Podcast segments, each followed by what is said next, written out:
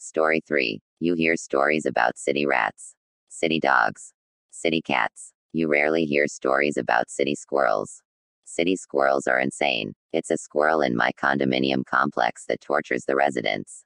The other day I just saw it hanging out in front of the building eating a giant slice of pizza. Squirrels eat pizza. I've seen it eating chicken sandwiches. Bojangles chicken. KFC. If someone throws fast food in the trash, that crazy squirrel is going to get it. The thing about this squirrel is, he's not afraid of people that much. As a matter of fact, he's kind of aggressive. If you want to see something funny, stand outside of my complex and watch the trash cans in the morning. There are two small trash cans out front. As people walk past, the squirrel will occasionally pop out of one of the trash cans carrying a donut or something and scare the person walking by half to death. It's so funny. I've seen people run into walls, trip and fall, run into the street, all because of a hungry, gangster, city squirrel.